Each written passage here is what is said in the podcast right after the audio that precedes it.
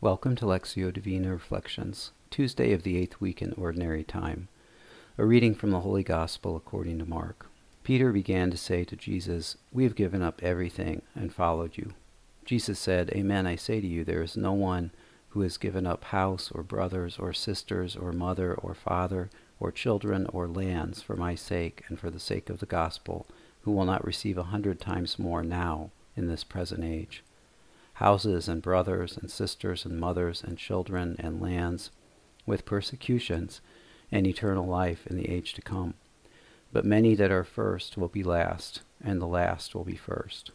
Peter's statement about giving up everything for the sake of following Jesus seems stark and absolute. By comparison, Jesus' response overflows with the blessings that come from following him. The first reading from Sirach says that the Lord repays sevenfold, and Jesus multiplies this many times over by saying that those who give up things for his sake will receive a hundred times more now in this present age.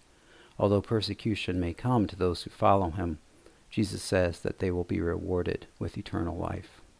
God, help me understand that in the words, many that are first will be last, and the last will be first, your Son invites me to a life of service. As high and deep as the list of sacrifices may be in following you, and as fearful as giving up everything for your sake can be, you assure me through the work of your Son that I will receive a hundredfold in return. Lord, I strive to understand the mystery of suffering for the sake of Christ and what it means for my life today and for the days to come. Give me the grace of abandonment to your divine will for the sake of the gospel.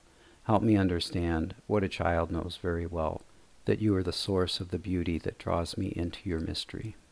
From the Gospel Acclamation Blessed are you, Father, Lord of heaven and earth. You have revealed to little ones the mysteries of the kingdom.